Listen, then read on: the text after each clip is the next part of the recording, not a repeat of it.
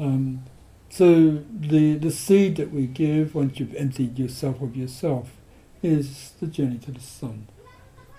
The sun itself is um, symbol of your own soul, your own higher self, of the heart center itself, which you're entering into, the heart in the head, which is the higher version of the sun. So you go from the heart center to the heart in the head, and that awakens the whole 12 petal lotus. And above that is your soul, and above that is the monadic or spirit aspect of you, and that is an integral part of of the kingdom of souls, an integral part of the hierarchy of light, which is another sun, and then that which is an integral part of Shambhala, um, of which the hierarchy of the light is the heart and the head of. So the sun is a, an appropriate symbol to enter into. And of course, physically, it's the source of all life and love on this planet. Without the sun, there is no life. That's what we eat when we eat food. It's it all starts with captured sunlight. That's what plants do. They capture the sunlight, turn it into protein, store it in starches, um, capture into vitamins, which is this pure stored sunlight. That's the difference, incidentally, between um, vitamins that are derived from plants and the vitamins that are made out of chemicals, uh, test tubes. One is pure sunlight, the other is a coal tar derivative that uh, is got no life in it. It's a skeleton. It's dead. So if you're going to take vitamins, please take the um, the the sun um, enriched source, not the skeleton, the corpse. Journey to the sun. The beginning of this journey, after you've calmed your mind, the Om has had its sound, it's pervaded space, the space of your mind. There's nothing there but this meditation your body is relaxed, and you see a deep indigo blue ocean of as vast as the eye can see. Every which way you look is this indigo blue. Why indigo blue? Because this is love, pure love, cosmic love. And if you get absorbed in this properly and experience it, you'll experience the very heartbeat of cosmos all sentiency, all consciousness is absorbed into it. Pure love, wonderful experience, exquisite. Anyway, you're sailing on this. Some people find that this particular ocean is quite choppy. It's yeah, it's indicative of the state of their emotions. They haven't controlled them. It's okay. Some people have, um, uh, find themselves actually underneath the ocean because that's where they are emotionally. It's okay the visions, the visualizations is part of the process of getting there.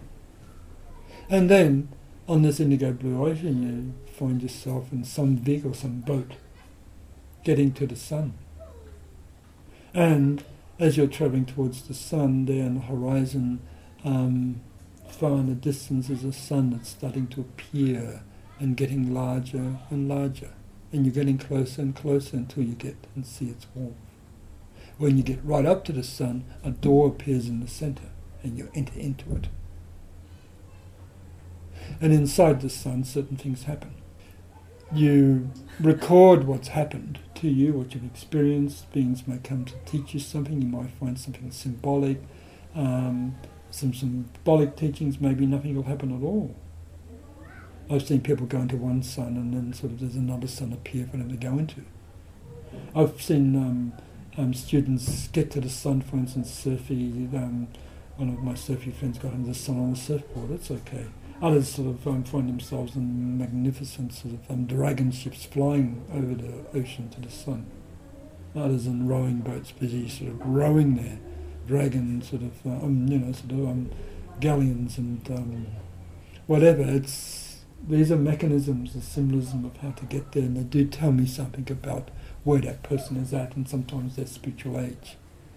But um, so you've experienced what's in the sun, and then you know internally the meditation is over.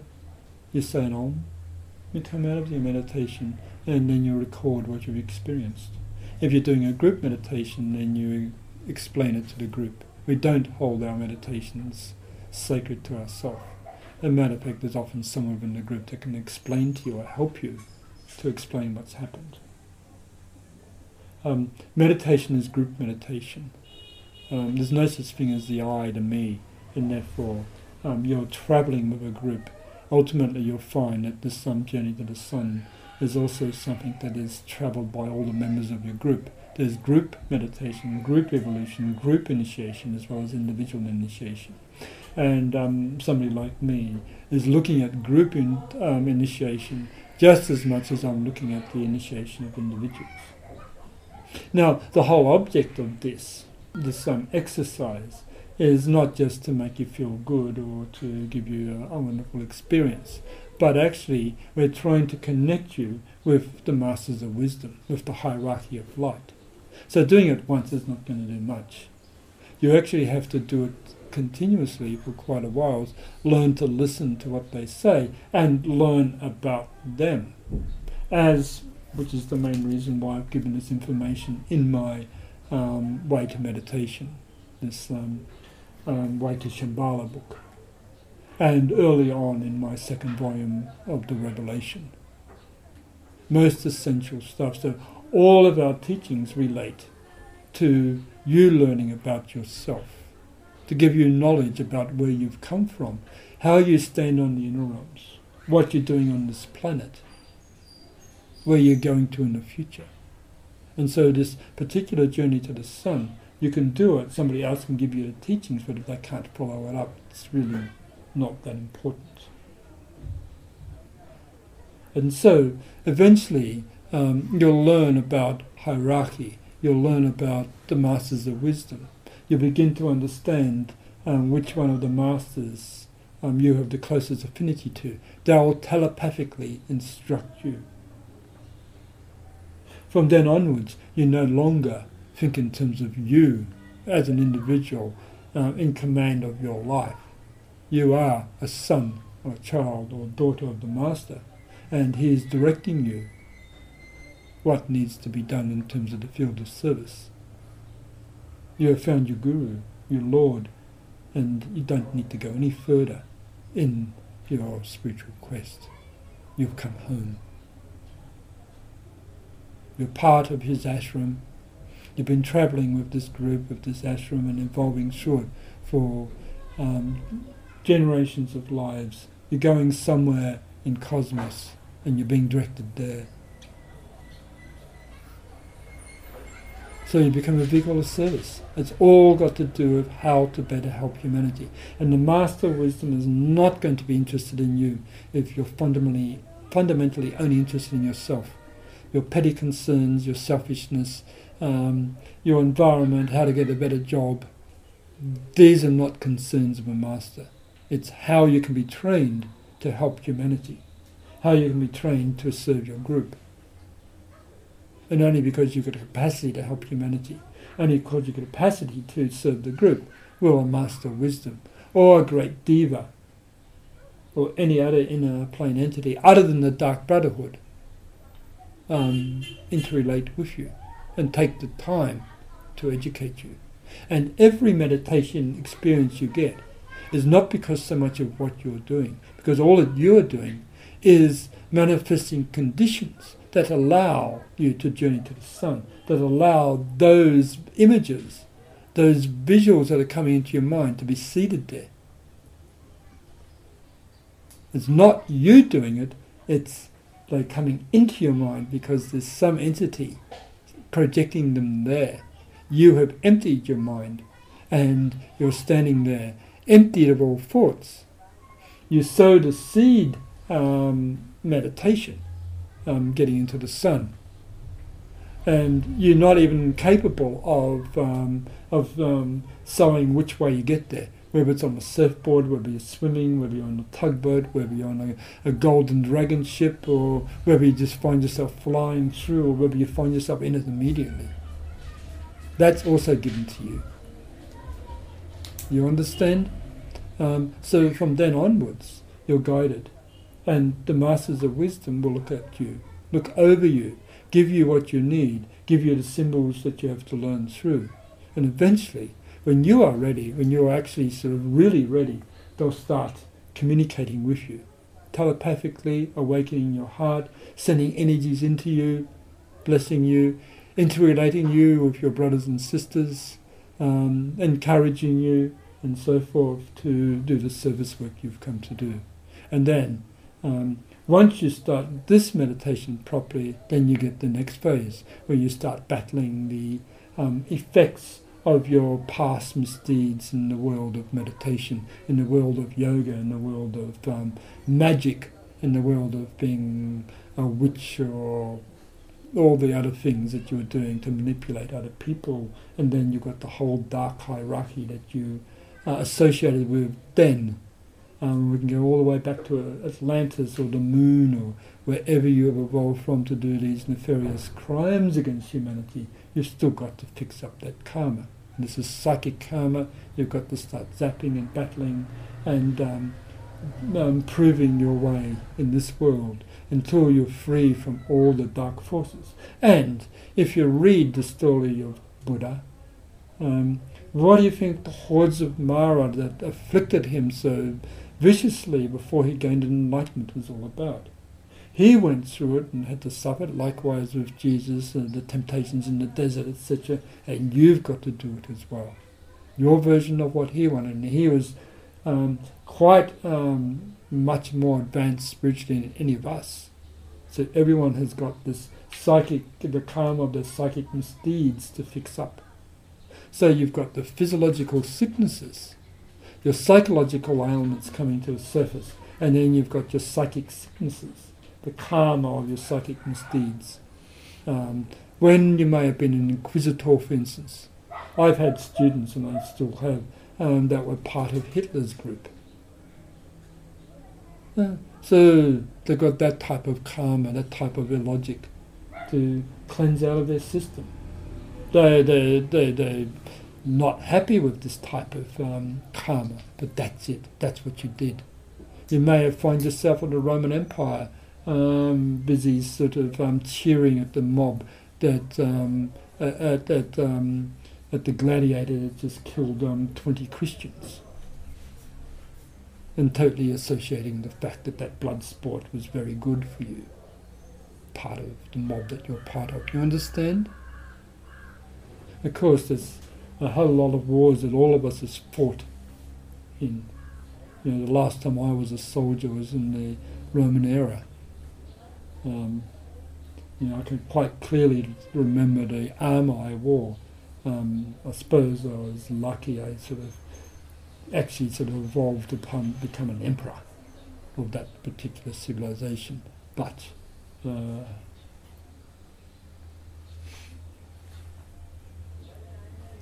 um, what I'm trying to get to is that that type of karma is there. And as you awaken to our world, your karma is slowly revealed to you because you've got to cleanse it. You've got the good karma that makes you a meditator, makes you an enlightened being, that, that brings you into a group such as this, that um, makes you feel lots of love and warmth for humanity, that um, gives you your um, privileged position in a Western society. Imagine if you had the bad karma of, of being born here in India and, and on the streets somewhere in, in some hovel. Um, that's a different type of karma altogether and um, maybe next life some of you could be born like that to suffer um, the um, excesses of this life. But we all have good karma because here we are in Western bodies. Basically, you can sit here, you can pay a whole pile, you know, what um, what is, uh, you know, one or two years worth of income for most of these people here in India, uh, just to come here and listen to me talk to you wonderfully good karma, yes. Um, in um, sort of extravagant Western societies, which um, you know, we've we've done good deeds to be born in societies like that in past lives. We've got good, we've done good deed, good deeds to be able to have this type of luxurious surroundings that we have around us. Yes, good karma, but there's other lives where um, where didn't do those good deeds, and so both the good and the bad is looked at honestly, and um, all resources that we have then are used in order to help humanity one way or the other, according to the master's instructions. So we humble ourselves by li- listening to the Master, the Master that's speaking to us. That's the Guru. Later on, you bow, your, you bow before the Lord of the world. Um, will take you off to even higher places as you gain your initiation, pass your initiation testings. There's a whole cosmos out there. Dragons come to befriend you. Um, you can fly on Pegasus. I mean, Alia certainly has experienced that. She knows what dragons look like. Um, she knows how to draw them if she needed to. And of course, we enter in the world of the Deva kingdom. Um, you know, the fairies, the the um, the dryads, the salamanders, the cloud spirits, the the great archangels, um, the lords of the sacred places, the UFO people that come in great numbers to um, this planet for certain reason. Um, you uh, become in contact with all of that because that's the world you're entering into. And you begin to see the place, the relatively small place your physical life has. And all of your answers, your ignorance starts to leave you because all the questions you had in life can be answered and will be answered. Not necessarily sort of some sort of um, great being saying, giving you the whole story, because most, most of us actually want you to dig it out for yourself. We'll give you the hints. And we'll say, there's the book, read those um, pages, or, or here, do these exercises, or here, learn our numerology, or something like that. You've got a lot of reading to do, as well as your meditation, because we expect you to overcome ignorance, all forms of ignorance ignorance about what's happening upon this planet, ignorance about yourself, ignorance about past lives, um, ignorance uh, about the various religions and the various religious paths you've been following up to date. You've often mistaken the, the some of the junior members of, of hierarchy as, as great enlightened beings when they're just babies, and so forth. So we open your eyes, and it takes time. One decade, two decades, three decades go um, it doesn't. it takes quite a bit of time to get rid of these levels and layers of ignorance. To teach you how to be truly loving. Most people think love is emotions of one form or the other, like um, emotional identification of this or that. It makes them feel good. But the concept of emotional identification, the concept of feeling good about what you do or, or what's happening to you, it's got nothing to do with love. Love is clear, cold reason um, when you love, you are perfectly logical. You don't have any attachments as to what you do. You see the effect of it. You've worked it out and you give accordingly. It's a serene, um, magnanimous, spontaneous expression of giving, backed with pure wisdom, pure knowledge. You can understand the difference between uh, the serene basis of your your whole heart um, the tranquility that it is, and affection, or loving sort of responses. You can't have this type of warmth and serenity. Serenity is just simply absolute calm, no attachment. But love is magnanimous, it's the universe, integrating all into one. That's a difficult concept. Um, but you begin to learn more and more these esoteric concepts, these more abstracted concepts, as you transcend what you regard as uh, your humanity and you become divine. You have to think like God, like the deity that created all this is. And uh, such a being has long, long vanquished or evolved past the human form. You can look at a Buddha um, Gautama and try to understand what what his enlightenment was all about. Certainly, there's not any concept of attachment there to forms, to transience, to ephemerality. Much more. So it's this world of enlightenment that you're entering into by learning to listen to the Guru.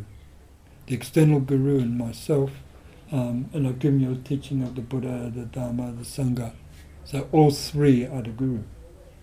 So it's not a matter just of um, practicing once and forgetting about it. it. Actually, then you actually have to manifest a ritual of daily practice. And we, as a, as a whole, for instance, in Australia, we have a group meditation once a week. But in the end, your whole life is a meditation. Everything you do is a meditation. You don't do things without being meditatively involved. And then this is the same as sitting in a forest or a cave. Except that we're using this environment around us as our vehicle for enlightenment. It's all transient. It's got its purpose. We live out that purpose. We get on to our next life and so forth. Eventually you build ships of the air, arks of plenitude and you'll sail out of this earth system to cosmos. You learn all the divine mathematics to do so. Imagine how vast cosmos is.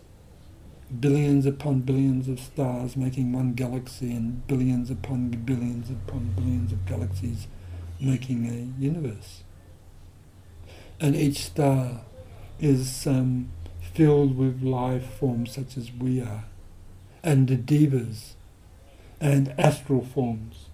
And there's more stars disincarnate, more galaxies disincarnate and incarnate, more universes disincarnate and incarnate. And you're learning something about that. You're entering into that consciousness, that cosmos, in meditation.